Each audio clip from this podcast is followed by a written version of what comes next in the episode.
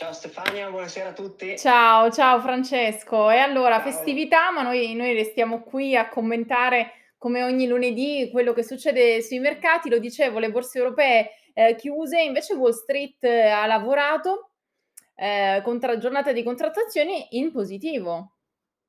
Sì, diciamo infatti ha lavorato nel senso che leggermente sopra la pari possiamo considerare un lusso visto, visto quello che stiamo vedendo, quindi diciamo una ripartenza post pasquale che può andare bene così dato il momento, quindi senz'altro poteva, poteva andare peggio inizialmente in apertura verso le tre e mezza, quattro, aveva iniziato Mh-mh. un po' in calo, poi adesso verso la fine si sta un po' riprendendo. Sì, perché sono giornate difficili, ancora in fase di stallo, ehm, la questione in Ucraina, i negoziati, ehm, so di pace sono molto lontani. T ancora c'è qualche incertezza sulle sanzioni, ne arriveranno altre da parte dell'Europa e quindi la questione energetica, ehm, resta in primo piano e poi governa un po' quel mo quel momento di ehm, di volatilità che stiamo attraversando. Però su Wall Street, ehm, c'è un c'è il titolo Twitter che ha fatto un balzo dopo le dichiarazioni di Elon Musk.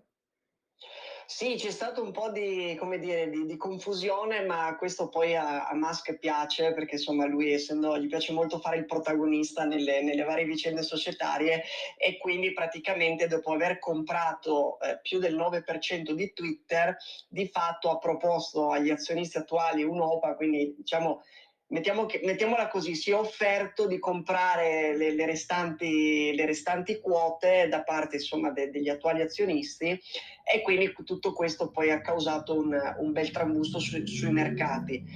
Però diciamo che in questo momento la cosa che sicuramente guiderà i mercati da qui alle prossime due o tre settimane sarà la Mh-mh. stagione delle trimestrali stagione delle trimestrali che è iniziata proprio la scorsa settimana, come sempre in America cominciano i titoli bancari, ci si aspetta, stando a alcune stime degli analisti, diciamo che gli utili del primo trimestre di quest'anno rispetto al primo trimestre dell'anno scorso Mh-mh. dovrebbero, uso il condizionale, dovrebbero crescere circa di un 5%, poco meno. Stando ai, ai primi rilasci, forse sono stati come sempre un po' troppo ottimisti perché le prime banche che hanno rilasciato gli utili, diciamo, non siamo proprio al più 5% trimestre su trimestre, qualcosina in meno. Quindi questa settimana ci aspettiamo dei cali?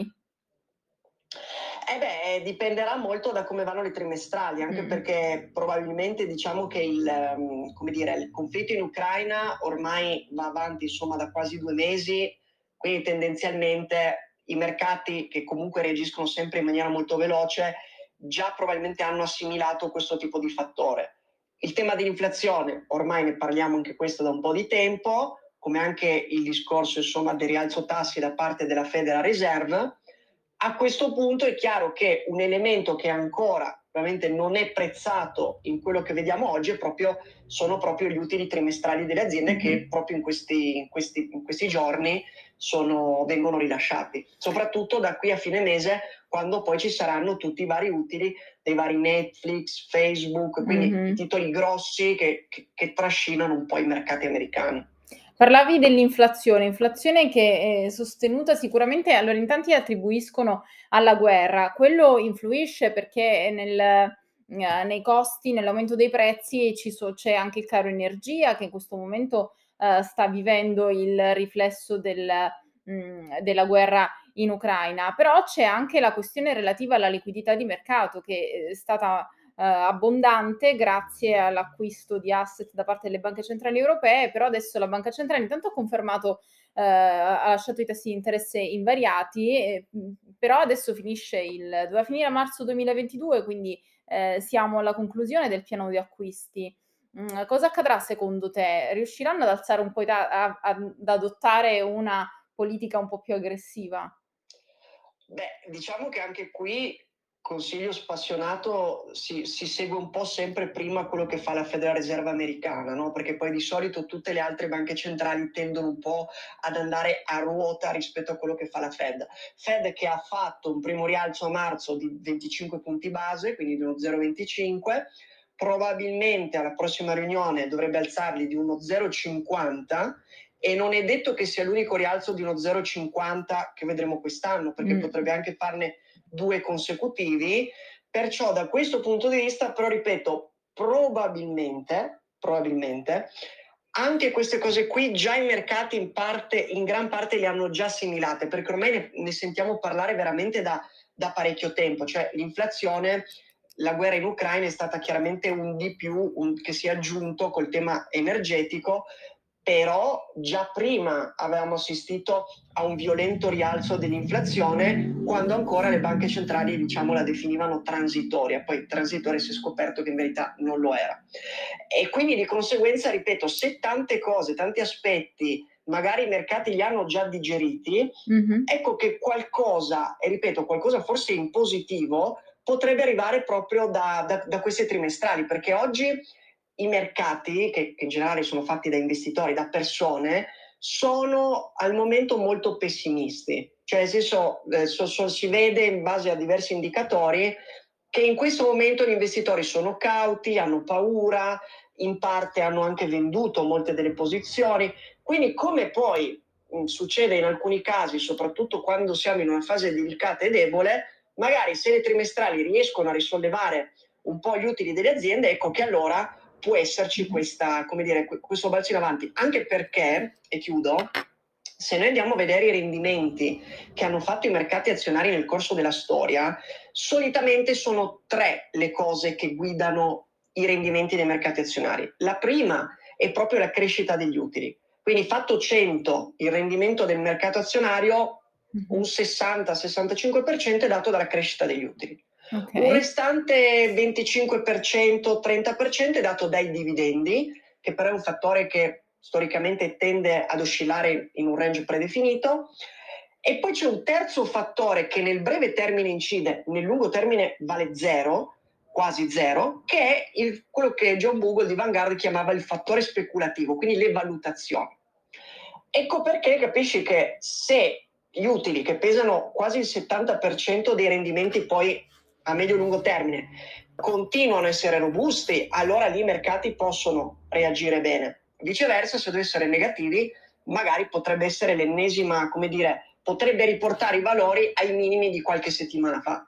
C'è anche il prezzo del, del, petrolio da tenere sotto osservazione perché ha già superato da un po' i 100 dollari al barile. Guardo adesso il greggio a 107, il Brent a 113 è una materia prima che sta dando soddisfazione a chi l'aveva, l'aveva in portafoglio già eh, da prima del conflitto e già da, da, già da tempo. Eh, nel futuro cosa, cosa, immaginiamo possa accadere? Perché ehm, è sicuramente un asset molto interessante che però dall'altro lato genera anche inflazione perché i prodotti energetici in virtù di questo prezzo continuano a salire per cui c'è anche un risvolto della medaglia. Il fatto che, que- che i prezzi del, dell'energia siano così legati al prezzo di mercato sta diventando un problema.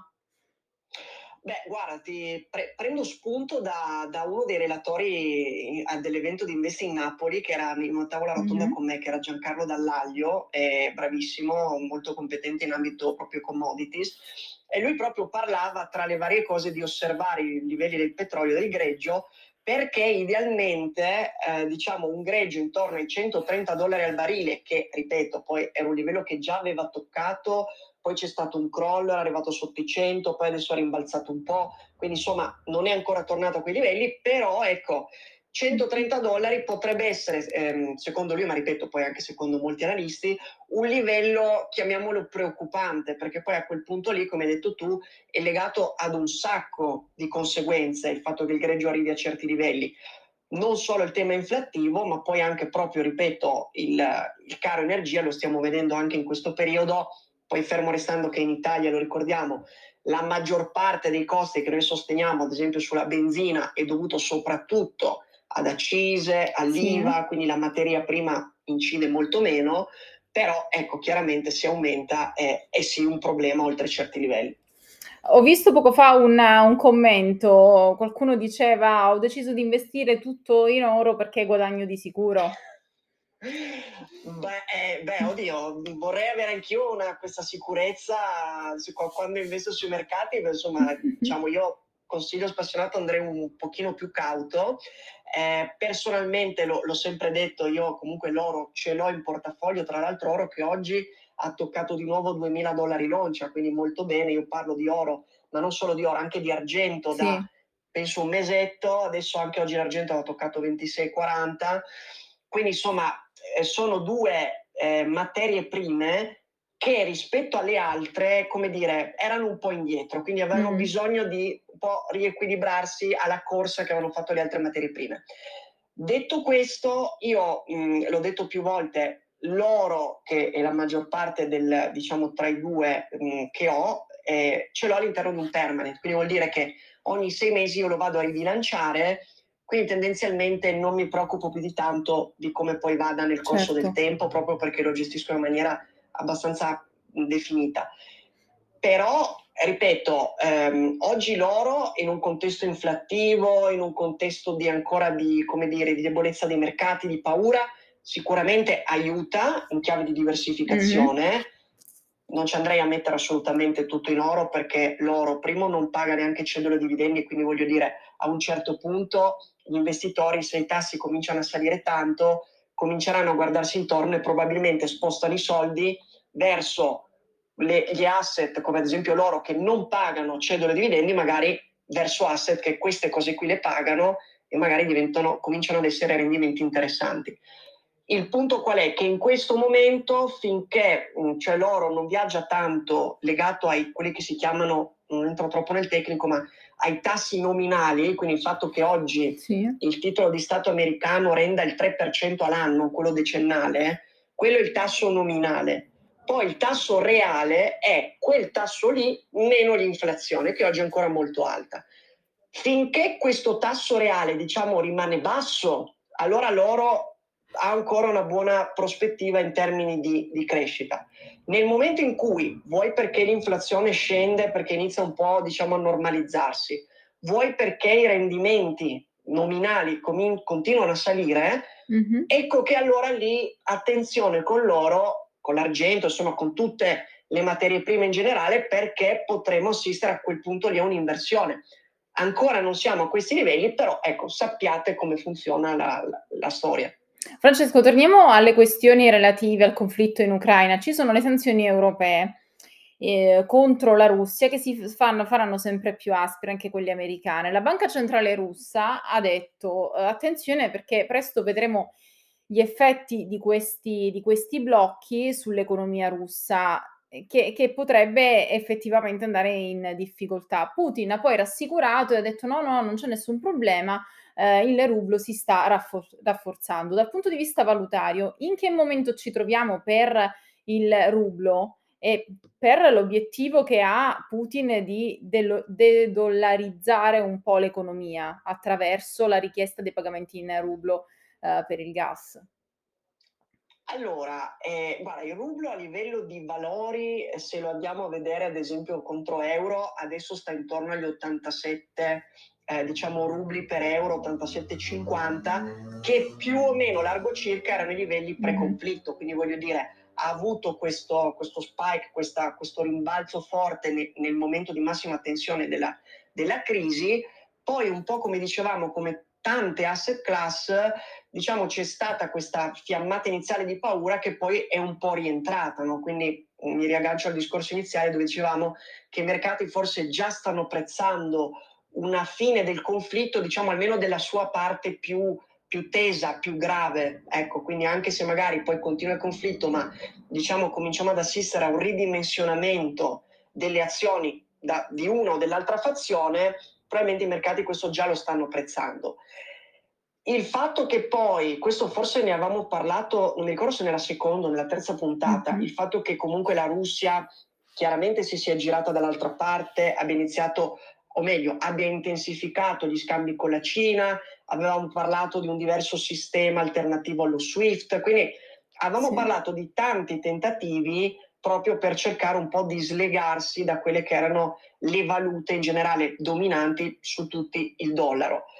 Da qui a dire comunque che a breve assisteremo a una perdita di forza del dollaro, e, insomma, diciamo che mm. la vedo un po' forzata come cosa, anche perché, ripeto, se andiamo a vedere non solo il rublo contro euro, ma andiamo a vedere ad esempio anche il dollaro contro euro, dollaro contro euro adesso sta in zona 1,08, quindi anche il dollaro in tutto questo casino comunque si è rafforzato sì. nei confronti dell'euro. Quindi se proprio dobbiamo dirlo, la valuta che in questo momento ha preso più palate è proprio l'euro, è proprio l'euro. il dollaro.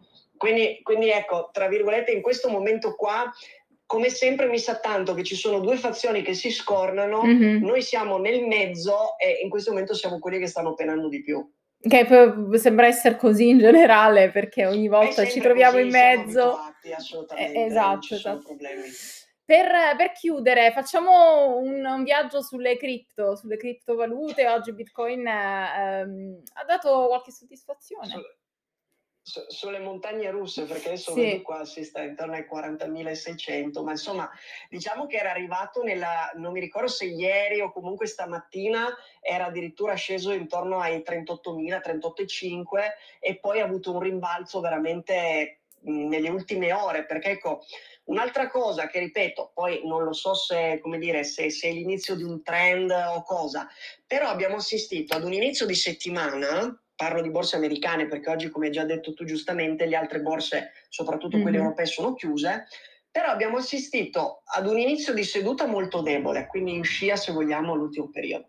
E poi adesso nelle ultime ore c'è stato un rimbalzo, diciamo non particolarmente forte, però comunque c'è stato un veloce recupero che comunque è un buon segnale. Poi eh, io lunedì scorso avevo parlato anche a livello grafico, avevo fatto un paragone rispetto all'ultimo trimestre 2018, che era stato un altro periodo abbastanza incasinato, con i mercati che avevano perso il 20-22% in tre mesi, e avevo fatto proprio un paragone tra questi due periodi. Graficamente, al di là dell'entità dei cali, che in questo momento è un po' più contenuta rispetto a quel periodo lì, Sembra, sembra graficamente che diciamo, i mercati siano messi un po' meglio. Okay? Quindi diciamo che io penso che veramente il fattore che questa e le prossime due settimane inciderà tanto sono le trimestrali.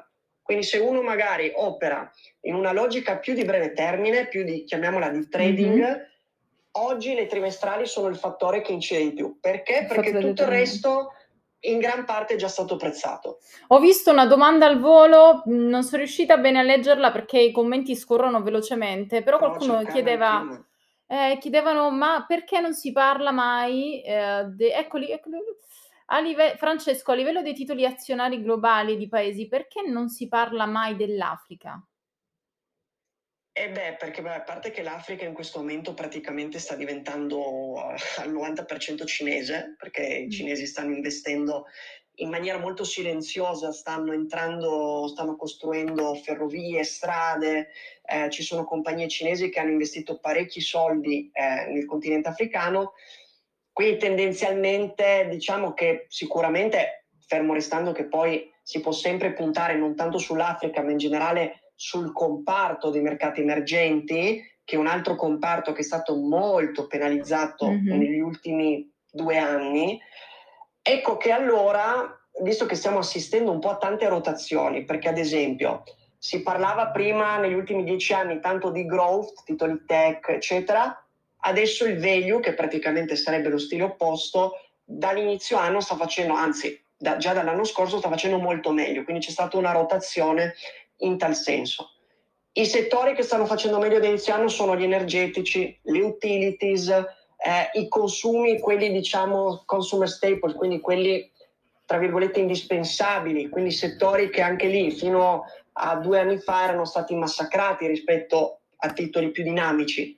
Perciò stiamo assistendo in questo periodo a tante rotazioni. Ecco che allora un'altra possibile rotazione, e da qui si può vedere diciamo, l'Africa come un di cui di questo passaggio potrebbe essere poi finalmente, se ne parla da anni, vedremo se quest'anno è l'anno buono, di un ritorno degli emergenti. Però affinché questo avvenga, probabilmente ci deve essere prima un nuovo ritorno del dollaro a livelli più, diciamo, più deboli, proprio perché tanti paesi emergenti hanno debito chiaramente in dollari, quindi chiaramente rimborsare con una valuta che si apprezza non è il massimo, però se ecco, questa, questa correzione dovesse rientrare anche per il dollaro, quello più tante altre cose forse potrebbe dare il via anche a questa rotazione lato paesi. Chiarissimo, grazie mille Francesco Casarella, grazie per uh, le, tue, le tue nozioni illuminanti. Ah, grazie a te, grazie a tutti per averci seguito. Ti seguiamo sempre a Colazione a Wall Street, il tuo canale Telegram, con tutti gli aggiornamenti giorno dopo giorno. Assolutamente, grazie a te come sempre per, per l'invito. Ciao, ciao a tutti, grazie per averci seguiti, alla prossima. Ciao a tutti.